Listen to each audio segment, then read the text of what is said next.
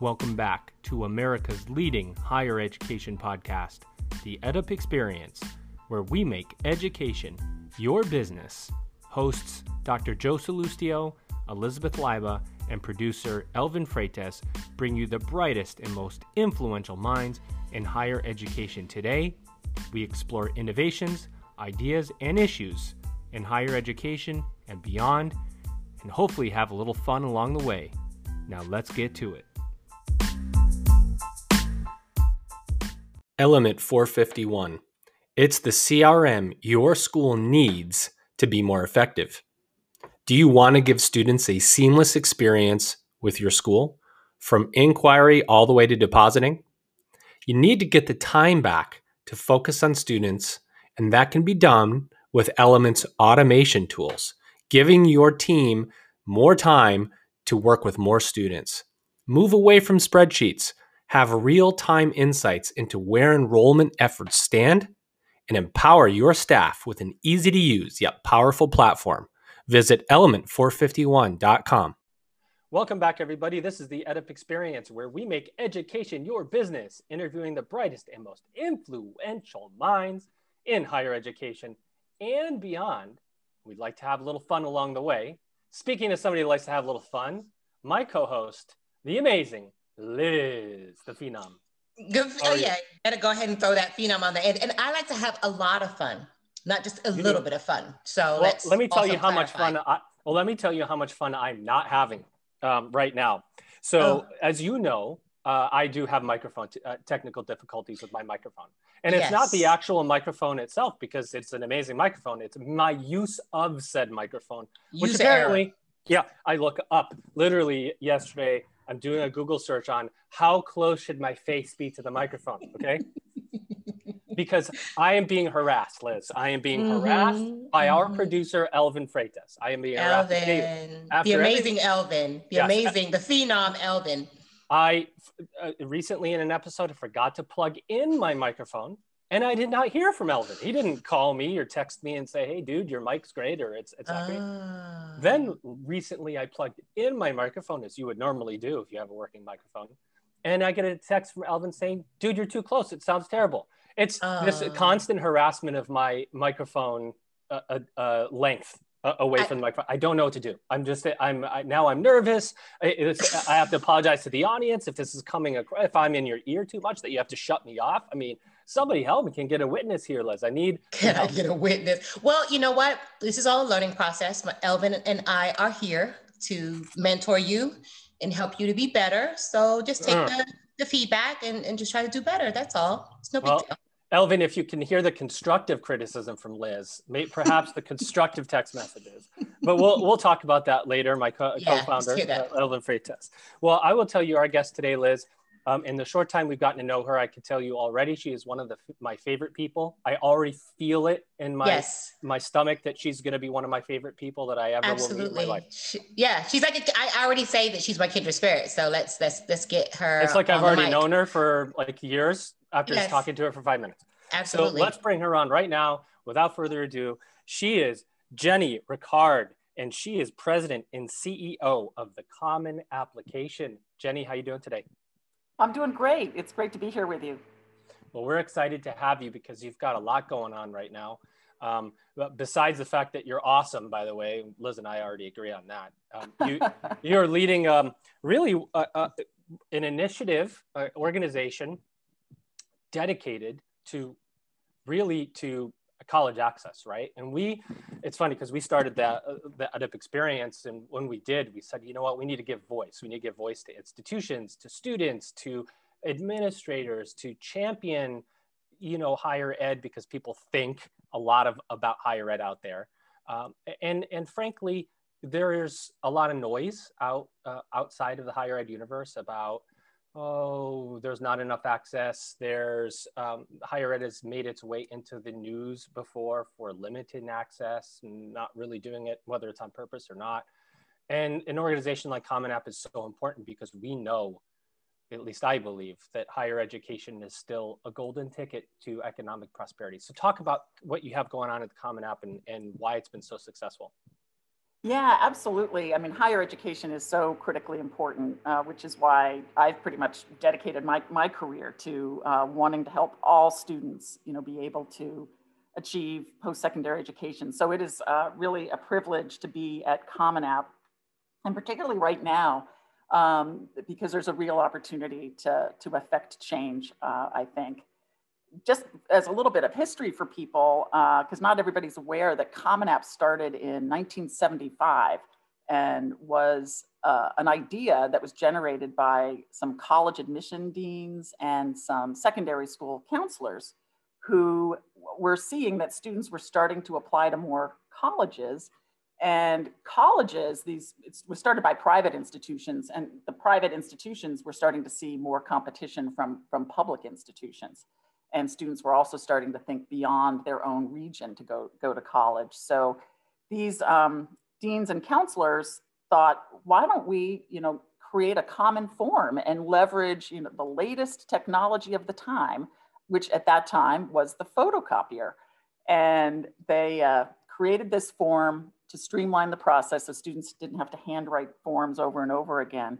But it also was an enrollment initiative to enable the colleges to get their names out in front of uh, students you know, in, in different geographical areas. So to do some more diverse re recruitment. So that's sort of the origin. And over, over well, that time, I'm sorry, yep. Well, I just want to interrupt and say, and Liz, I don't know if you know this because I just saw it down here that Jenny is a doctor. She has a doctorate. And I always like to do the formal introduction first, Jenny. So you're a doctor, Jenny Rickard. Oh, yes. Well, that's you. important. Go and now go ahead. I'm sorry. Okay. Uh, sure, no problem.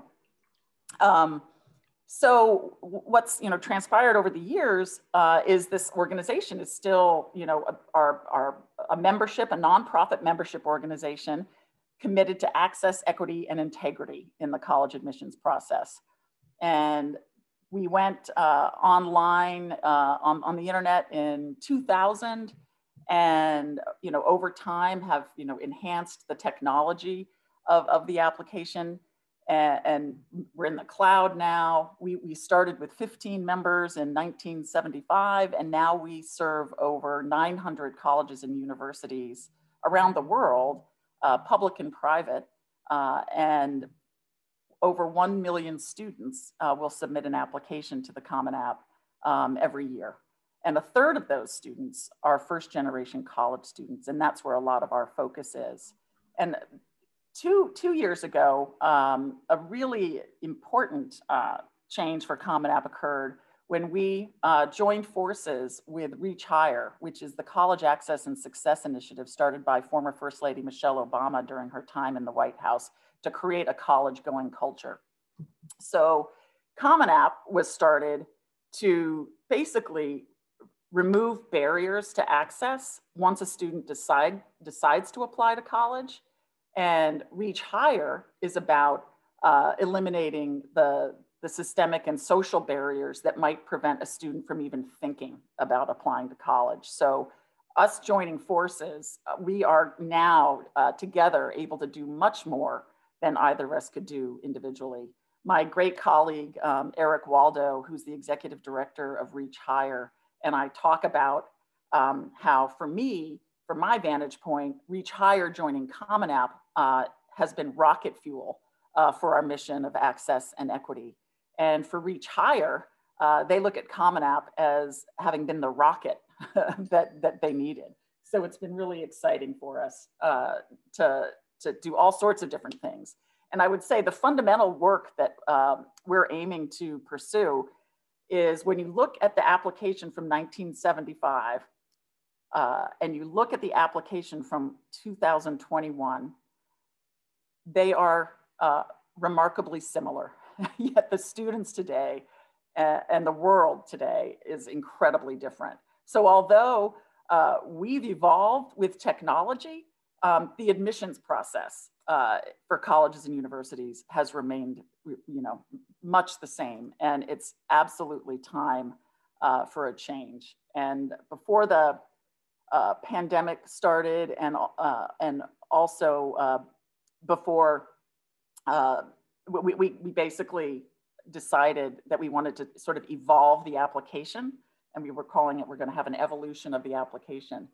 After the uh, really horrifying um, racial injustices uh, this, this summer that we've witnessed, and certainly even prior, of course, um, we turned that evolution into a revolution. And so we made a, we've made a number of changes to the application that are fairly incremental in nature as we build up to working with our college and university members and with students and with counselors and, policymakers to really take a look at this process from a student perspective and with an equity lens and how can we reinvent uh, access to college. Because right now thinking about this process, it has been one primarily of uh, exclusion, you know, rather than inclusion, the way it's here, here. often been approached.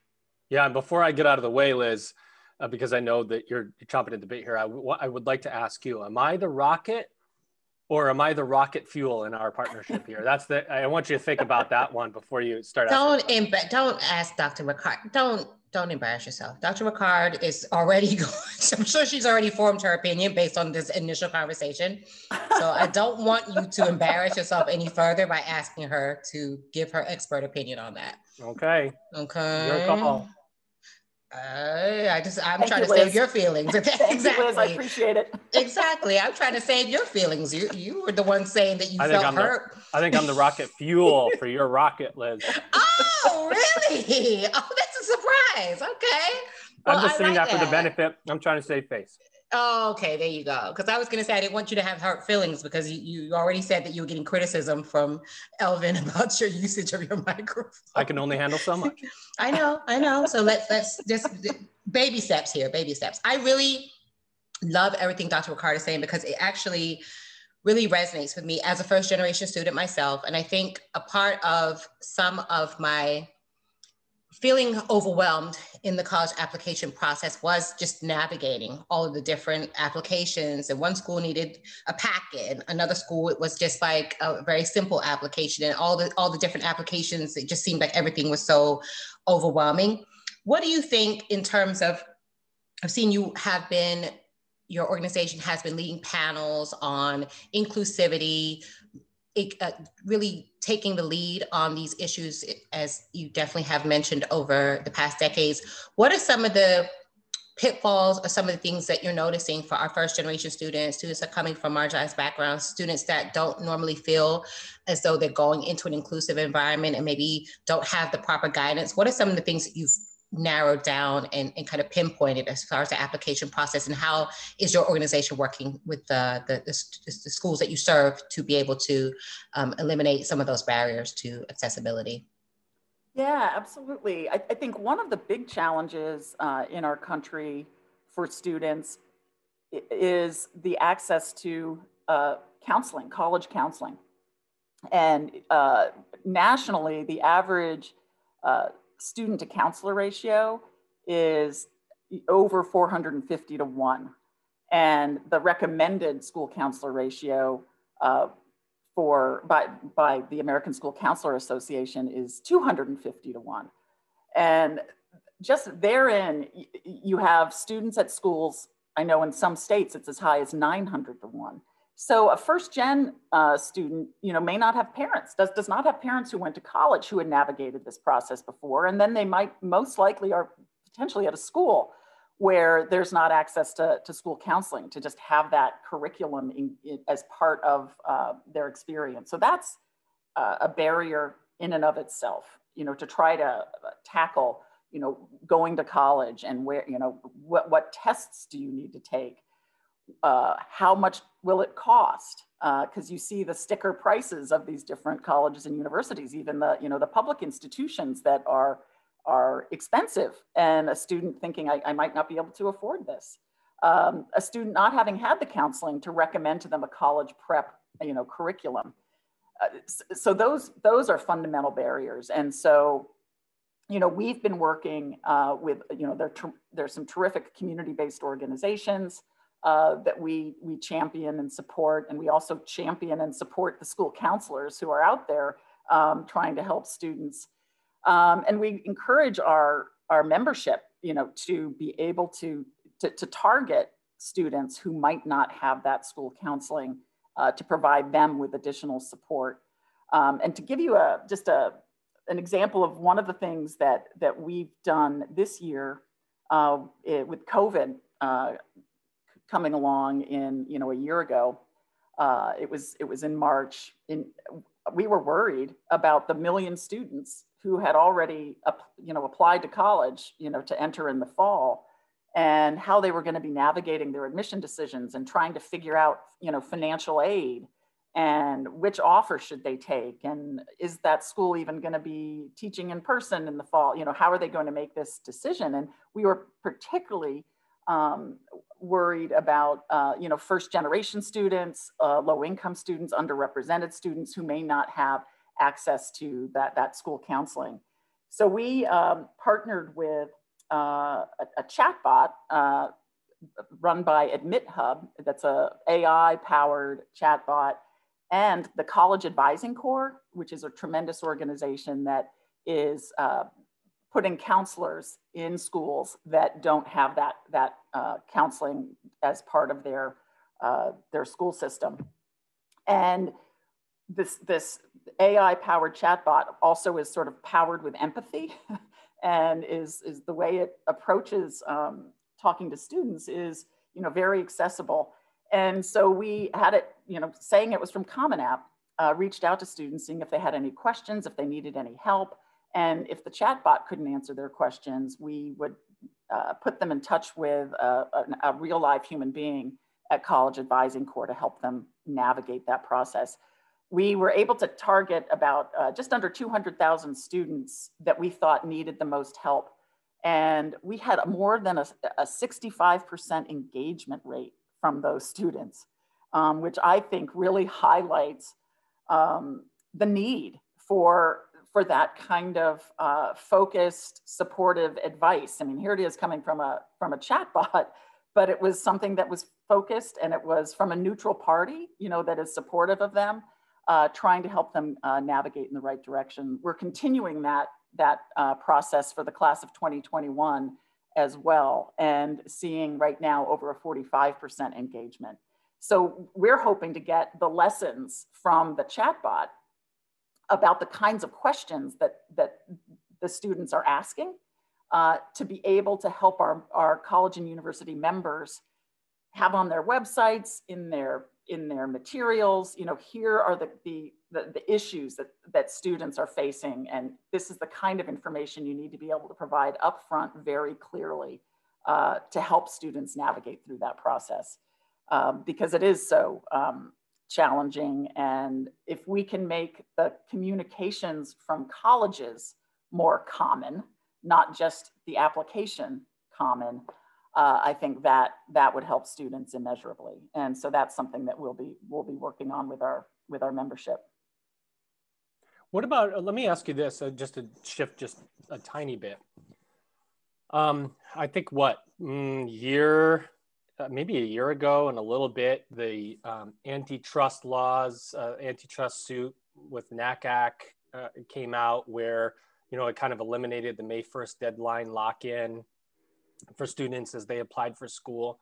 Has that, the, the, and the reason I'm bringing that up is because I'm wondering how events move schools to become members of the Common App into or out of, right? And so, did the antitrust, uh, the, the, elimination of the May 1st deadline, and that piece of uh, the governance move schools to go, hey, look, I need to get on with Common App. I need to make sure I'm in in front of as many students as possible. My ability to forecast enrollment is now heavily disrupted. And then COVID hits right on top of that, right? And now schools feel the heat and so on. And are they looking at Common App? You know, I hate to ask it this way, but sometimes, sometimes schools are looking at recruitment um, without a specific lens. I need more students. It's not that I need more diverse students. I just need more students. And and do, do have you had schools flock to your membership because they want to get in more in front of more students because of, of the events that have happened that have disrupted higher ed lately? Yeah, it's. I would say that um, relative to that uh, that antitrust uh, issue with, with the May 1st deadline, uh, I don't think that there was any correlation with our members joining um, last year or the, the, members coming up this, this year. That, that was not something that was mentioned. I think the thing, the what we hear when, when members want to join, it's they, they want to expand um, the diversity of their, their applicant pools. Uh, and they, they want to make their process more accessible. And the, some of the, the members have been able to show uh, that they have been able to expand uh, their first generation college applicants, uh, their underrepresented um, students. So I, I, that tends to be uh, the number one choice. I would say that one of the issues where sometimes uh, a school might not, might say they're, they're not joining, um, which has become less, less of an issue, is because of concerns about being able to predict yield um, once uh, joining the Common App. But we haven't heard that, that concern uh, as much. And certainly this year, uh, I think regardless of whatever, whatever application someone might be using, the, the ability to predict yield um, will be yeah, it's uh, obliterated, right? Impossible. exactly. Wait, so so what about COVID though? Is that you know do um, has that affected anything uh, with Common App in, in, terms of members or or you know if schools had to look at ways to entrench and decided you know what we need to not do this now or you see them go forward going yes we need to access more students is that how how, how have you been affected by the pandemic if at all? Um, in terms of are you talking about that in terms of membership increases or? Membership students i mean however it's affected you i think it's fascinating because you're you're your organization and, and providing that access, one of the things that we know, and, and you probably do too, is just the number of students going to college is less you know, because yes. of risk tolerance and whatever. So, you know, COVID has affected everyone to some degree and just what, you know, how it relates to your particular organization. Sure. Yeah. I, will I'll, I'll share it from a, a variety of perspectives. Uh, again, when, um, when COVID uh, came on the scene, and we certainly didn't know how long uh, it would be on the scene, um, we, uh, I mentioned that text messaging initiative. That was our effort to really support uh, students um, through through this process um, and, and, at this incredibly uncertain time. We also uh, thought about students and them uh, potentially needing to answer our, our, our, college and university members, a number of them, they, they can ask additional questions on the application form. So there's a common portion of the application then there's some institutional specific uh, questions that uh, colleges can ask. We were worried about um, students needing to answer some sort of COVID-19 question from uh, many different colleges. We were also worried about colleges having to read COVID-19 essays in, the, in the essay component. Uh, so we worked with um, counselors and our colleges to uh, developed just a, a question, a space on the application that was optional for students to be able to explain how what we called um, a community disruption, such as COVID or a, a wildfire, uh, may how, how that may have impacted their, their education or their, their uh, family life. Uh, so that could be a space for that. Um, we also wanted to help our membership, um, many of whom were now not going to be requiring standardized tests. Um, we went from, I think, just a little over 50% of our members requiring standardized tests to now, I think it's uh, fewer than 15% are requiring standardized tests as part of the application.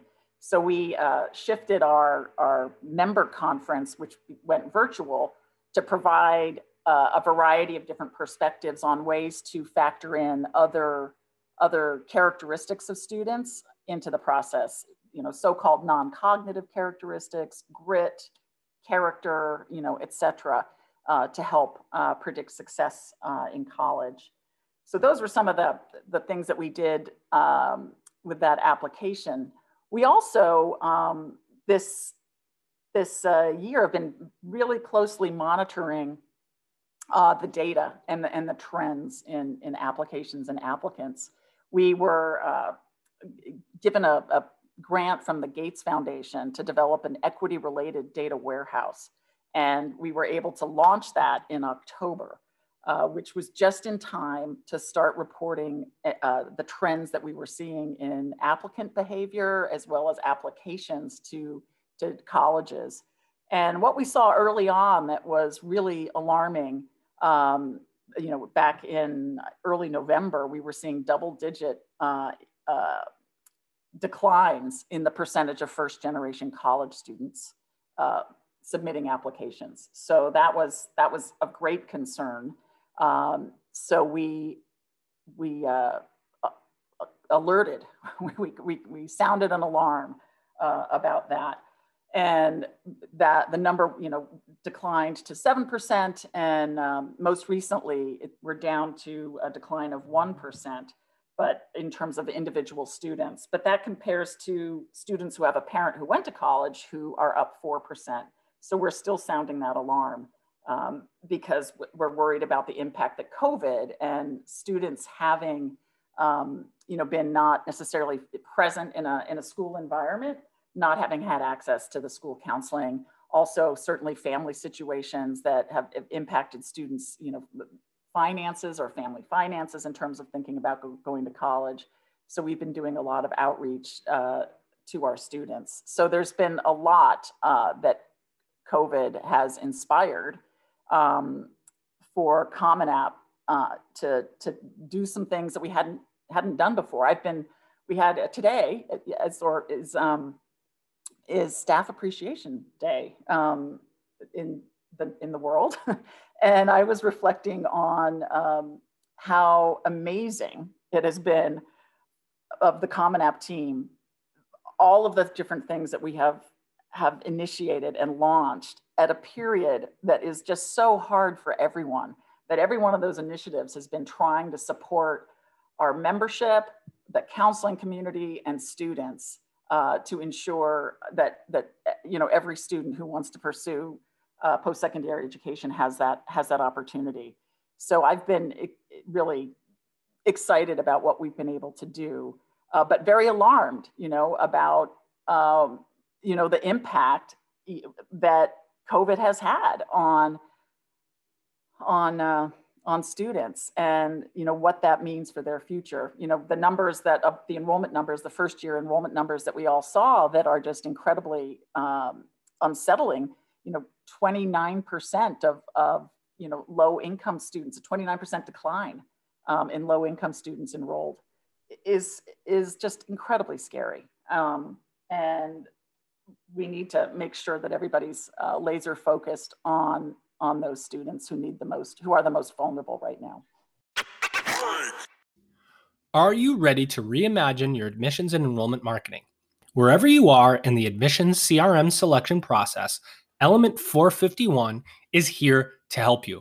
Now, why check them out? Well, Element 451 empowers admissions and enrollment teams to work more efficiently as they develop stronger, more personalized engagements with prospective students.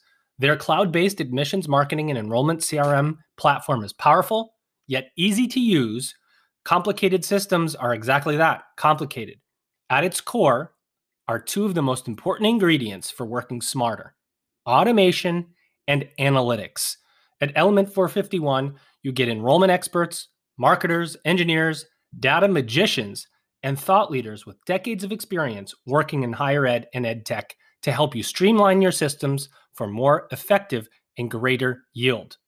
Visit them at element451.com. That's element451.com. I think we had, uh, I want to say, Joe, maybe a few months ago, we had Dr. Reynald Verret. He's the president of Xavier University of Louisiana. He talks about the idea that K through 12 across the country is simply not equitable right? You Absolutely. could go to a school in one neighborhood, which I went to a school was 90% black. And I remember we had we had about 2,000 students. And we had, I want to say it was like two guidance counselors for the entire population of students. So when you said those numbers, I was like, oh yeah, for sure, because that's literally what we had. And I think a lot of people, even up until recently, when I say that, they're like, no way, like K through 12 is not like every school doesn't have the same resources. And I'm like, no, depending on the neighborhood where you went to school, you could totally have an under-resourced school, which is what ours was, but you didn't have enough books or the books were old or whatever the case may be. You didn't have enough counselors you didn't have parents like mine that didn't go to college so they weren't really able to guide me and then we, i didn't have like sat prep. I didn't have anything in terms of the, the support mechanisms that probably somebody else might have had depending on where they lived and, and what neighborhood they lived here in south florida. So i'm glad that you said that because i think that's something that sometimes us in higher ed we don't necessarily understand the students are coming from different perspectives, different neighborhoods, different um, environments that is not necessary in terms of access. The access is there, but then how do we get that message across to the student and how do we make the, the, um, the process as frictionless as possible. Have schools been talking to you about outreach into the community, about making those connections with low income neighborhoods, about intentional um, behaviors in terms of recruiting students? Are they looking at support mechanisms on campus once first generation students get there? What is your sense? We know that the numbers definitely, like you said, um, are improving, but they're still, like you like you mentioned, we're still needing to sound the alarm because a lot of these students just don't have the support mechanisms in place. What do you think we need to do? Like, what can we do to help these students so that they will be successful?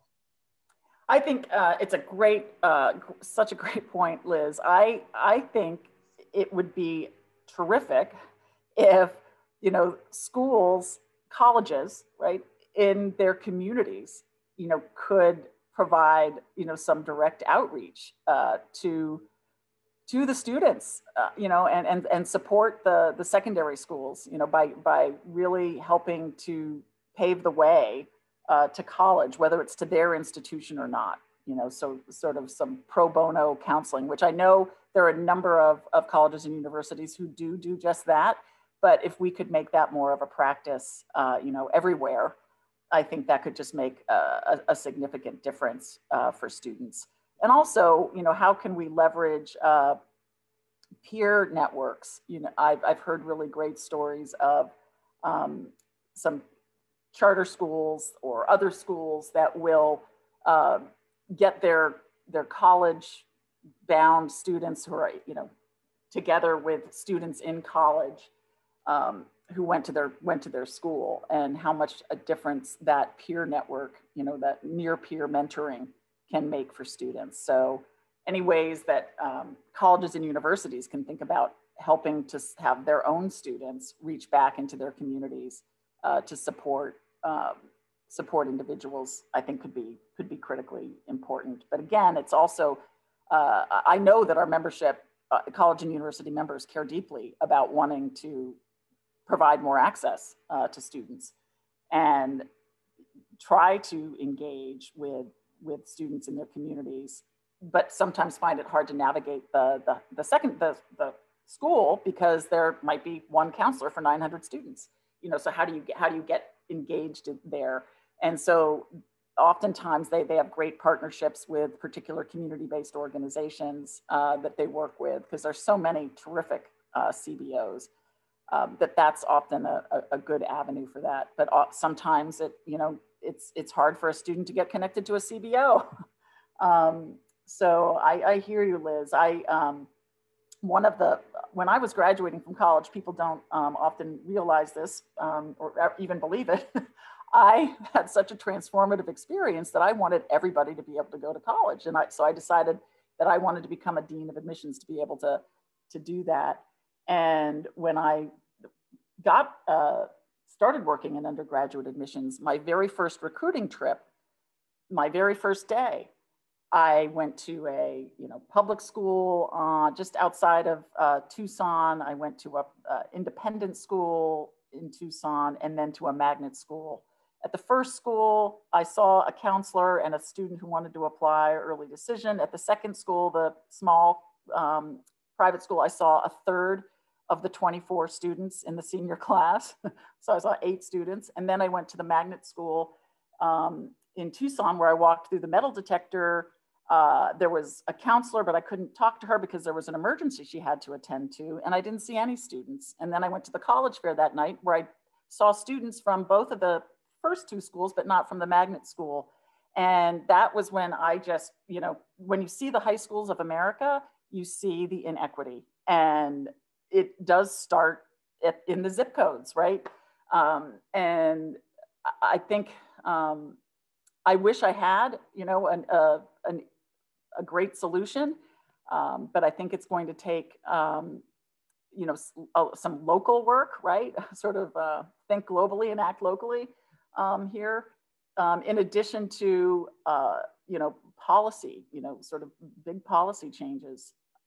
And so I, we're doing everything we can uh, to create change, but it really comes down to the educational opportunities that, that students get, you know, right, you know, when they're first going to school. I'm so glad you gave that illustration, Dr. Rickard. My heart is racing because I went to a magnet school mm-hmm. and that school was 90% Black. And the only white children that attended that school, it was like probably mostly Black, some Latino students, and majority of us, basically the only white students that attended the school were a part of the magnet program. And we had a performing arts magnet. So they bus students in from the west side of town and they were in a totally separate building. So we wouldn't see them at all they were basically segregated from the rest of the students. And the school was in like the heart of Fort Lauderdale. I remember my husband's Italian, so um, just to give you a little bit of context, he's he's he's from New York, so he's he's very streetwise. But uh-huh. I remember one time driving past my high school, and he was like, "This is where you went to high school." He was like, "Oh, this is like get me out of this neighborhood," kind of thing. You know what I mean?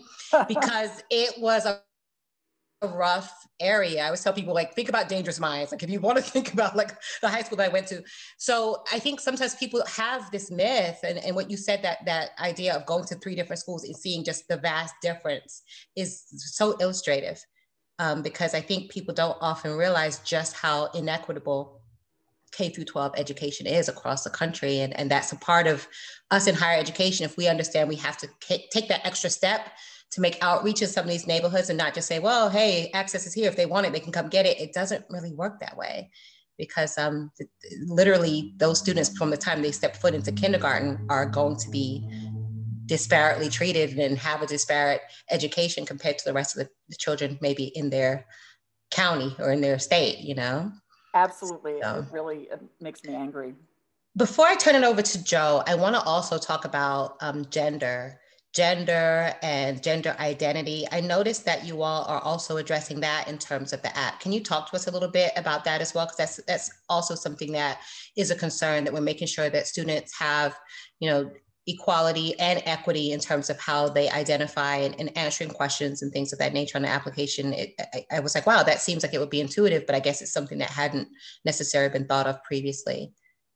Yeah, um, thanks for that that question. Um, we just just announced that as part of our um, evolution of the application process uh, that we started looking at a variety of questions that we were concerned um, were barriers for student students or um, inhibited a student from actually seeing themselves in the application and certainly uh, sex and gender identity is, is one of those. We, we last uh, in 2016 we launched the application with um, a, a, a, change in the in the sex gender question insofar as we added a text box um, to enable students to describe or share their gender identity if they wanted to. So that was our sort of first effort uh, five years ago um, and in getting the data from that, we saw that there were answers, you know, sort of all over the map, and um, that the text box still wasn't necessarily uh, illustrative of um, or, or, showing the student that we were actually seeing them in the application.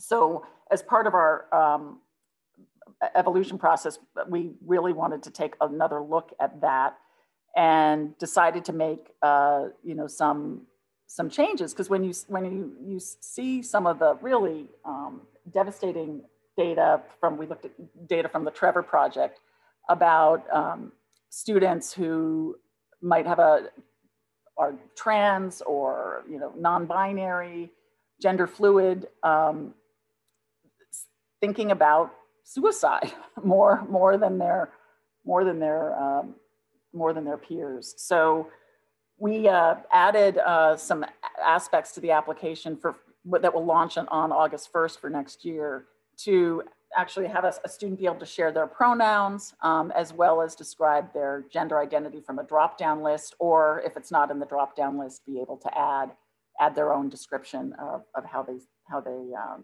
identify. And we're also adding in more uh, support and help um, text and trying to use language uh, that is more, more inclusive uh, for the students and just being very aware of that. Um, so we're really um, excited to, to launch that. So that, that's, the, that's uh, what we're doing in terms of the, the sex and gender identity.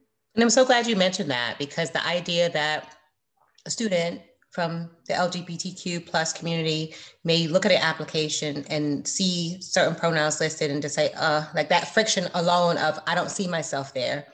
Maybe that's not going to be a welcoming environment for me to be in. I might not feel safe there. And then that alone may be a barrier that stops that individual from being able to pursue. So I, I think it's so many things that's just thinking outside the box and being empathetic about other communities that we may not necessarily identify with or be a part of and just being able to break down barriers so that they do feel that they belong in spaces where they might otherwise not feel included. So i appreciate you um, showing how you guys are, are, tackling that issue. Yeah um, um, there were a couple other areas um, that we we're changing for next year too um, we started it off with uh, eliminating the school discipline question from the common portion of the application for next year. Uh, we're starting that um, because uh, Black students are four times as likely than white students to be disciplined in a, in a school setting. And the practices are just uh, talk about inequity, inequity. um, because uh, a, a, a black student is more than twice as likely than a white student to be disciplined for the same infraction. Um, and it's, it's uh, really disturbing. And we were able to look at our own data to see that a, a, black student who had started the application and indicated that they had had a, a disciplinary uh, infraction uh, were more likely not to submit an application um, than than a, another another student. And we just just didn't want that to be a barrier for students. So we're moving it off the common portion of the application and really have been working to educate our membership uh, so that they're aware that if they decide to add that as an institutional question on their application that they may be losing some really talented students uh, from their applicant pools. And uh, so that was that was something that we've been been very um, excited about being able to leverage that data that I mentioned to you from the from the data warehouse to be able to show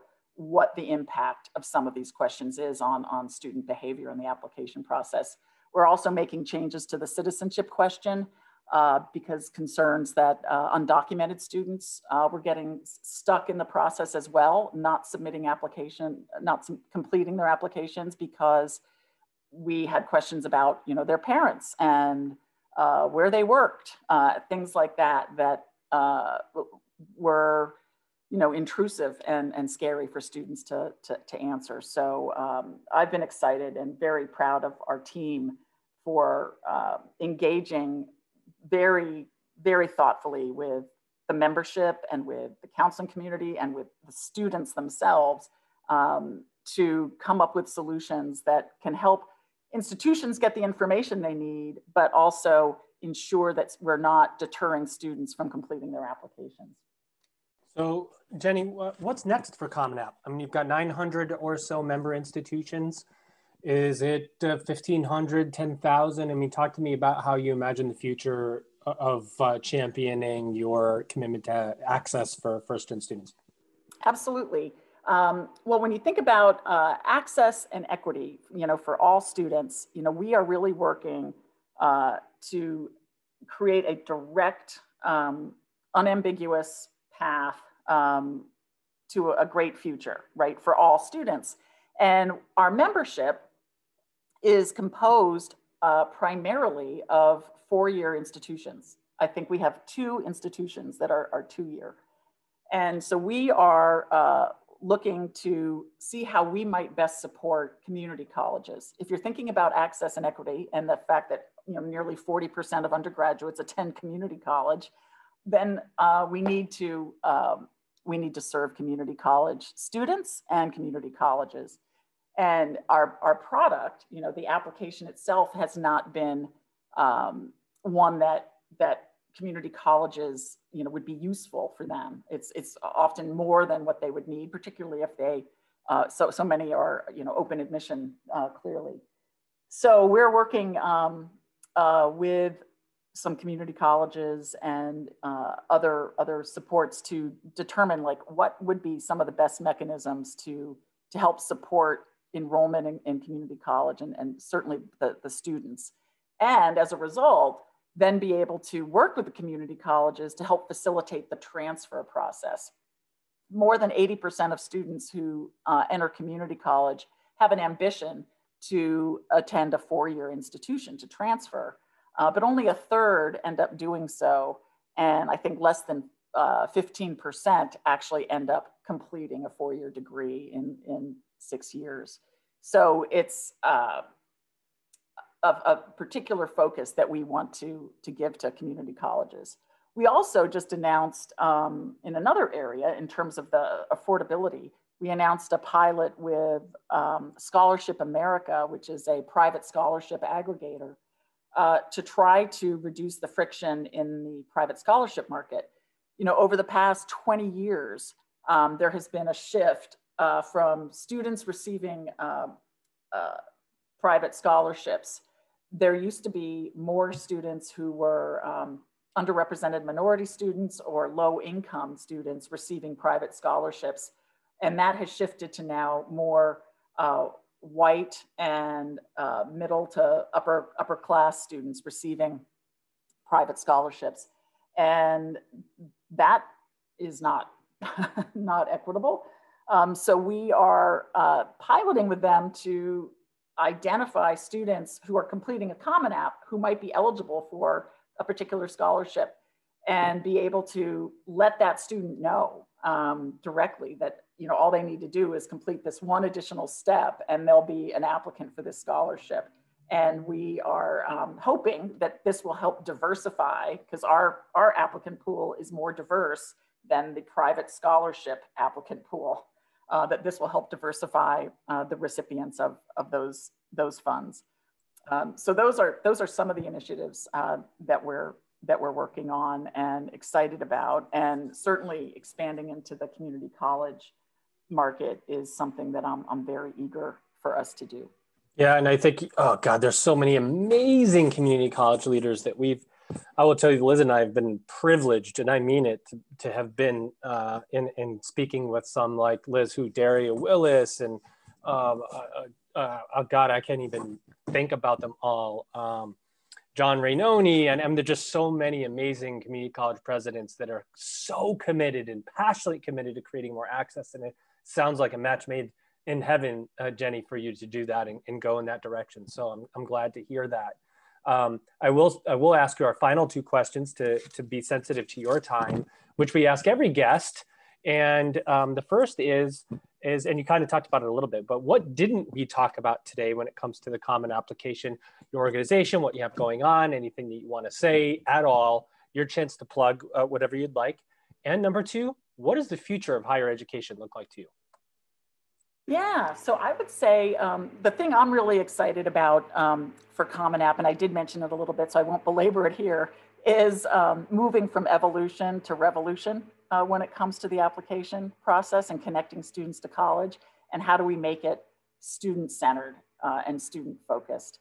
It is, uh, you know, a strange thing when you think about the fact that people are applying to something to pay money for it.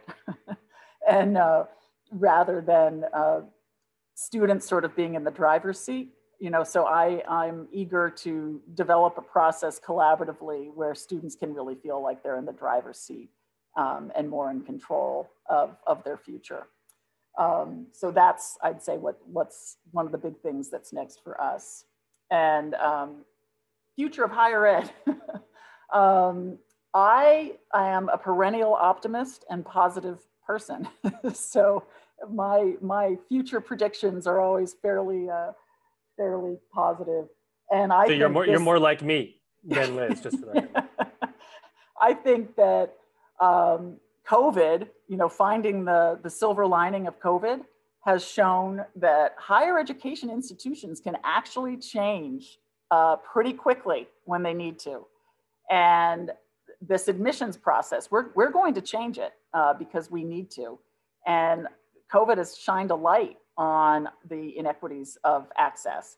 And so I see the future um, being colleges and universities becoming more uh, empathetic uh, as well as entrepreneurial and trying to meet students where they are and whether that means they're at home learning or whether that means they're on their campus making sure that they're creating um, campus initiatives and cultures uh, that will be more inclusive and supportive of those students. So I, I am, I am bullish on higher education uh, for the very reasons that we talked about earlier, that um, it's, it's the best investment a person can make in their future. And certainly the pandemic has shown that a college education can be the difference between um, being employed and unemployed. And I think that's, um, that is the lesson that I hope people will take from, from uh, this, this devastating pandemic. What do you say, Liz? Say it louder for the people in the back. Uh, yeah, say it louder for the people in the back. There you go. I, I, will tell you, uh, Jenny, I really appreciate that perspective because I agree. At, you know, college education, hopefully, as much as much as people question the value of of, of higher education, I will tell you, one of my mentors said to me, and he always said, just in general, it's better to have it and not need it than need it and not have it. And I think we're seeing that happen uh, as a result of COVID, where you really need it and, and you don't have it. And it can give you a leg up uh, to stay working in, in even the worst of times. Uh, so I really appreciate that perspective. Um, this uh, has been an amazing episode of the EdUp Experience with your yours truly, the Rocket, and Liz the Rocket. I'm sorry, uh, with Liz the Rocket, and me the Rocket Fuel. Um, uh, Jenny, it's been an absolute pleasure and honor for you to come on. Thank you so much. Um, and this is Jenny Rickard, and she is president, Dr. Jenny Rickard, president and CEO of the Common Application. Thank you so much, Jenny. Well, thank you so much. This has really been a pleasure. I, I've been honored to be on your show, so thank you.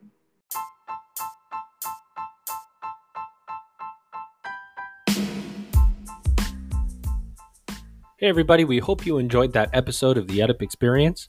To learn more about the EdUp Experience, please visit our website at www.edupexperience.com and subscribe to our email list. Please share this podcast, head over to Apple, and please give us a rating and review. We appreciate your feedback. And of course, subscribe to the EdUp Experience so you're notified when our episodes drop. Here at the EdUp Experience, our goal is to make education your business. Thanks for listening.